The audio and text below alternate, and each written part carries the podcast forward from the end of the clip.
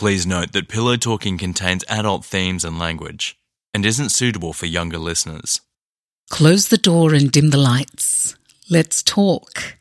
I'm Violetta Balhas, and this is Season 1, Episode 7 of Pillow Talking stories about the stories we tell each other when there's no one listening.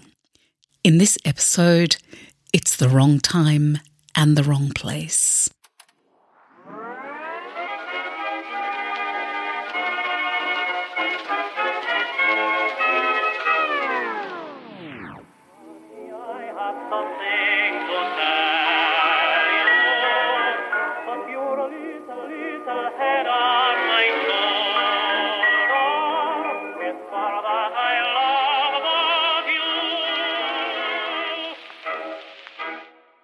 Almost all my life, I've heard people say about failed relationships that it just wasn't the right time. And yet I never really believed it. Maybe it was the ignorance or arrogance of someone who'd only had a couple of serious relationships, or maybe it was romanticism or just stubbornness that made me think whenever I heard the words, it was just the wrong time, that no, when two people want to make it work, love can conquer and they can make it the right time. They can make it the right place. Until Barry came along. A few years after the end of a 21 year relationship, I was dating casually, keeping it all light and friendly, and so was he. Light and friendly were the ground rules, and he had his own reasons for keeping it light and friendly, and so did I. Except his reasons for keeping it light and friendly were quite serious. Knowing what they were, I vowed to respect them and went in. Except that there was something about Barry, and I fell fast and hard.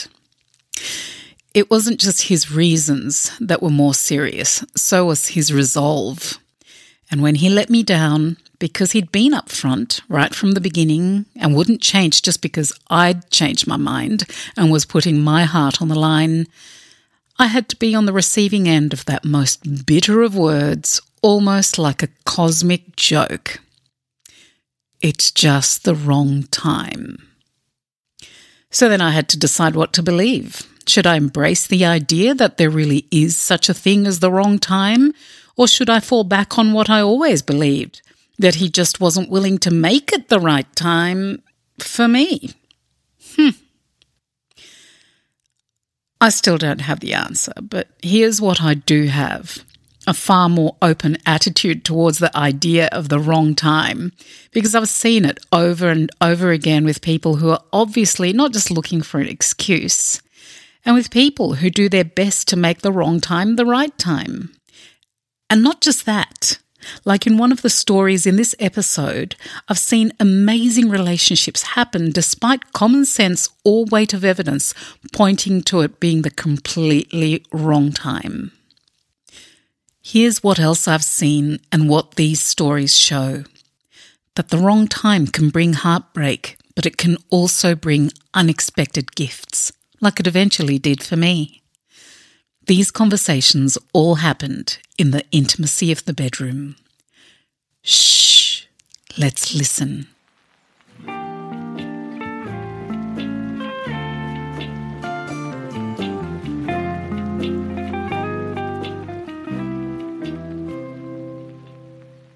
There are decisions you make that some days you think they're the best decision you ever made.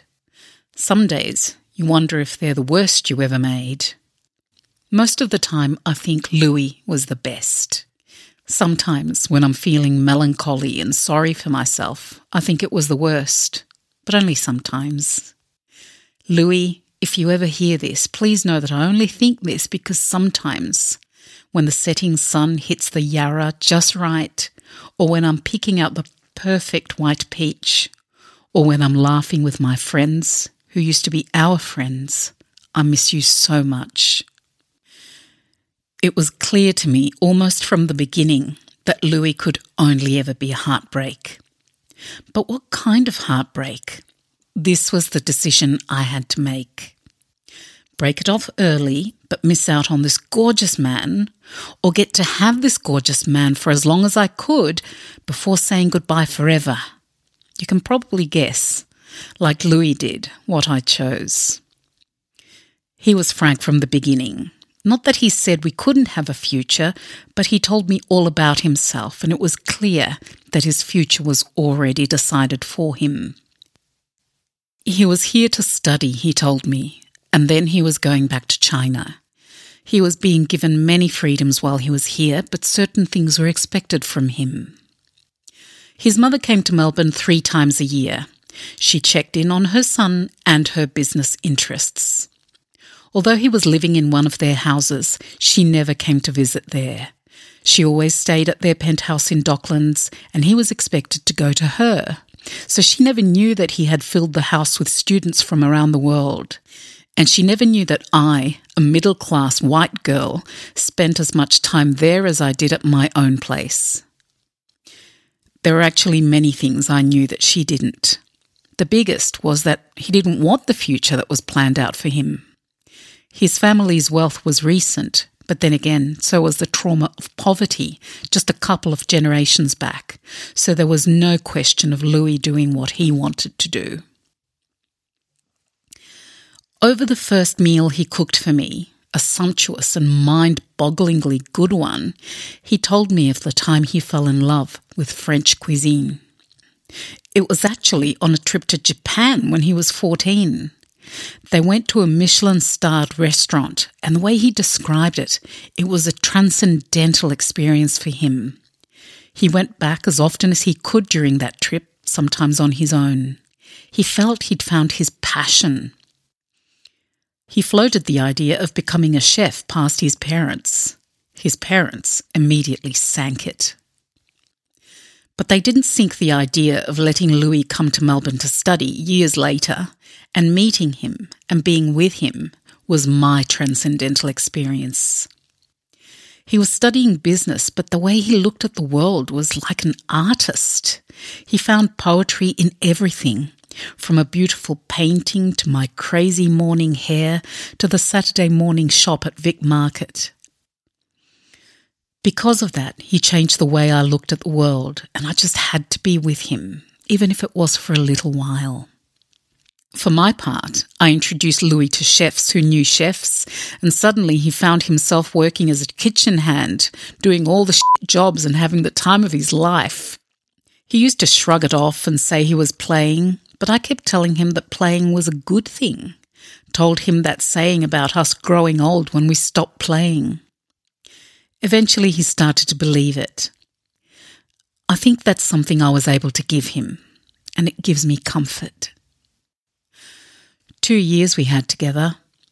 One night in bed, shortly before the end of his course, he told me his mother was coming back, and this time she was taking him with her when she went back to China. He would not stay for the graduation ceremony. His parents thought, what for?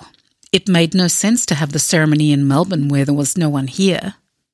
They would have a big party at home. This was a big shock.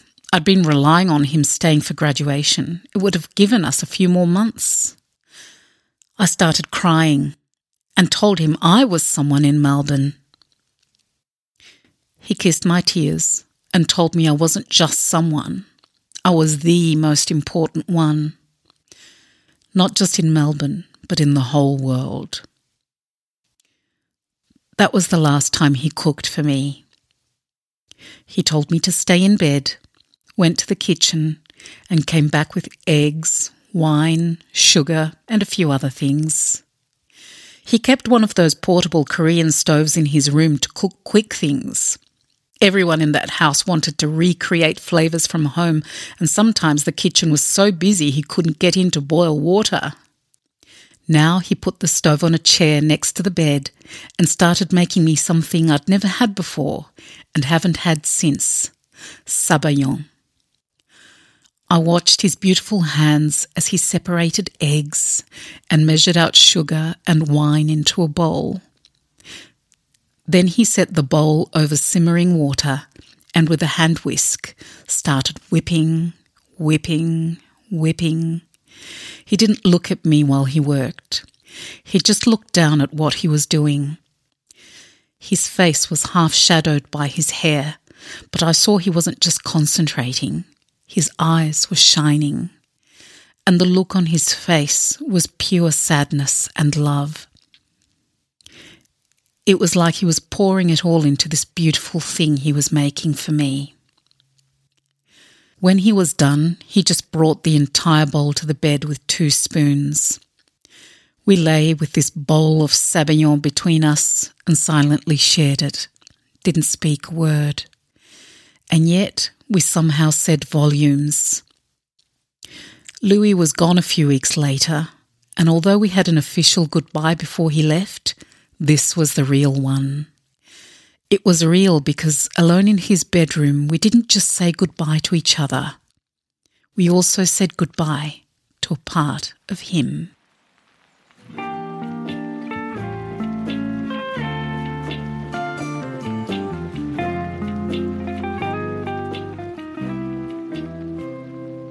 We began hanging out almost weekly, just listening to records, talking about music, sharing stuff about our lives. I saw Alex as a musician first, but after we started to see the parallels, an intense connection began to build.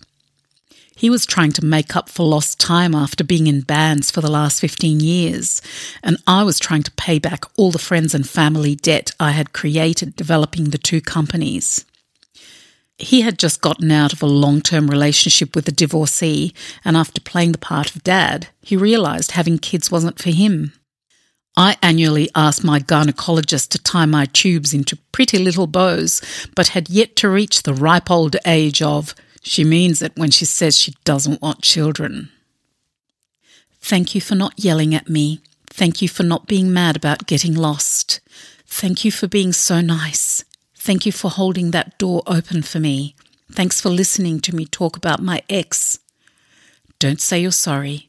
We both need to get through our past. For every day we spent together, a dollop of gratitude would land in between the two hands that naturally held together. We supported each other's need to get through it as much as we distracted one another from the pain of it.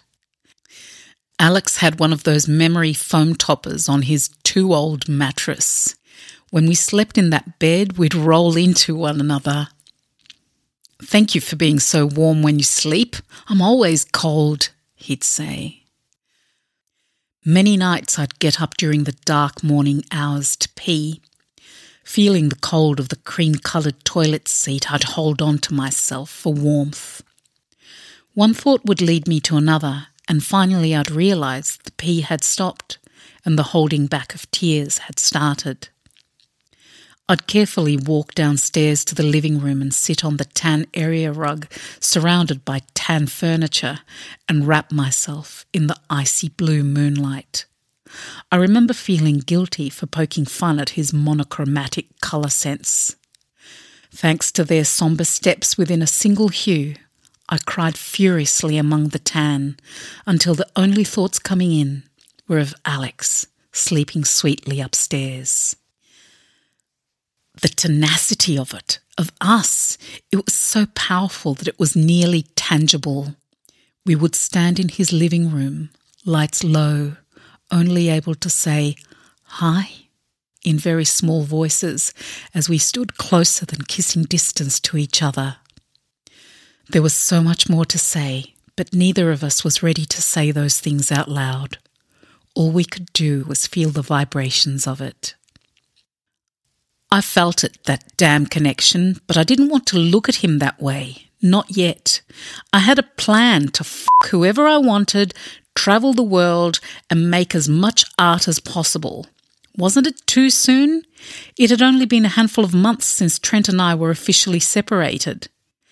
How is it possible that the person you're meant to be with shows up so early in the process? I have a therapist. She'll disagree with this, tell me it's the wrong move. It is the wrong move, right?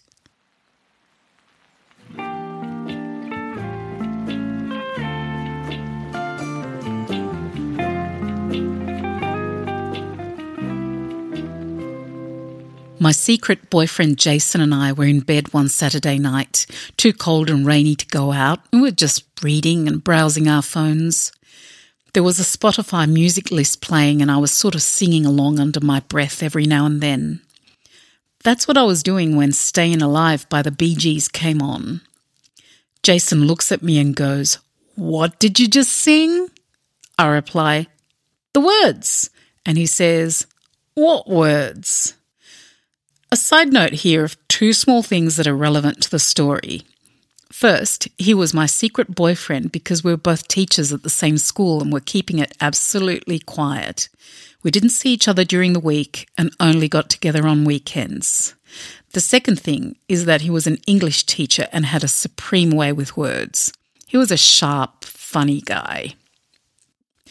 Obviously, I realised I'd got some lyrics wrong, and I knew that he knew. There was no escaping. Very, very quietly, I told him the words, and he repeated them back to me at what seemed to me unnecessarily loud volume. Did you just sing, Got a Wicked Panther on My Shoes? What then followed is something that is burned in my memory, but I can barely describe because there's no way I can do it justice. On the spot, he started making up lyrics for Stayin' Alive, silly Mondegreen after silly Mondegreen. I can't remember them all, but it was hilarious. I was dying. But that wasn't enough he got up and started doing some Saturday Night Fever moves. And keep in mind, he was naked. John Travolta had some very tight pants holding everything in place while he was dancing, but Jason didn't have a stitch on. And watching him do the pointing up and down thing while he thrust his hips, parts of him jiggling, other parts of him waving around, that was it. I was out. In this state of hysteria, I was laughing so hard I fell off the bed, and then I laughed harder. He joined me on the floor, and eventually I calmed down.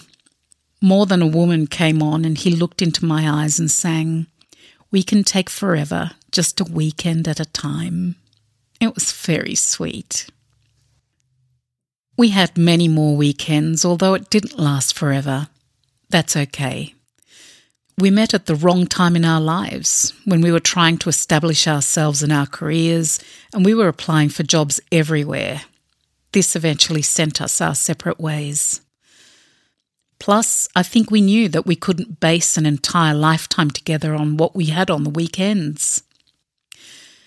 But I don't know what it was about this guy late at night in my bedroom. I didn't laugh like that anywhere else, and I haven't since.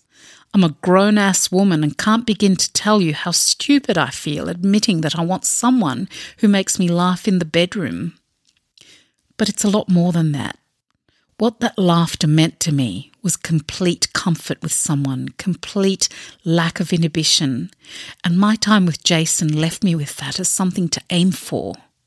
Gives a completely different meaning to being uninhibited in the bedroom, right?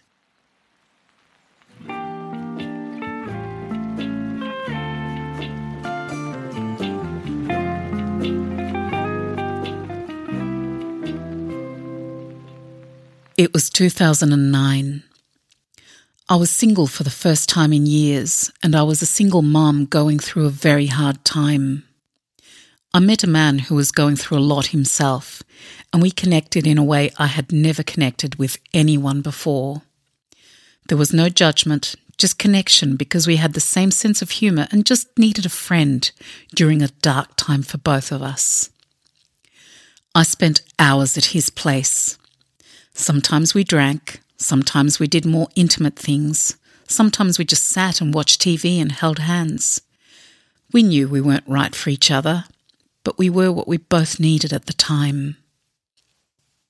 One night has stuck with me beyond everything, even years later. I was next to him with my head on his shoulder, touching his face. He looked at me and he said, you know, I can't be the one to take care of you guys. I was immediately gutted because I felt like I simultaneously wanted him to be that person, but knew he couldn't. He was a haunted alcoholic who couldn't seem to keep a job or keep any healthy relationships. I had a toddler at home and was trying to better myself. I told him that I knew he couldn't be that person, that I didn't want that from him, that I was happy with how we were. Our relationship fizzled out a few months later when we both met the right person for ourselves. We've touched base a few times over the last few years. He's still the same person, though in a much better place now. I'm happily married to a wonderful man who has become a father to my child, who is now a teenager. But I can never forget the man who kept my head above water when things were bad, and who taught me how much it meant to me to be a friend to somebody, and who spoke the truth to me when I would have settled for less than I deserved.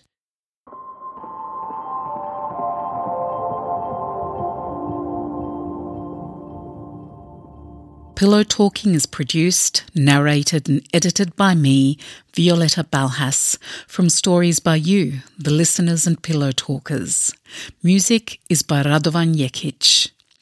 This episode's stories were Goodbye Sabayon by someone in Melbourne, The Tan by Walker Ray of the Scratch and Sniff podcast, A Weekend at a Time by Monique, and I Can't Be the One by Becky from the 101 podcast and Dungeons and Improv podcast.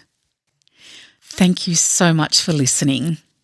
This little but special podcast is growing slowly but surely, and the best thing for me has been to see that most of the original listeners are still here, and most of the new listeners don't just listen to one episode, they go back to the start and listen to the whole thing.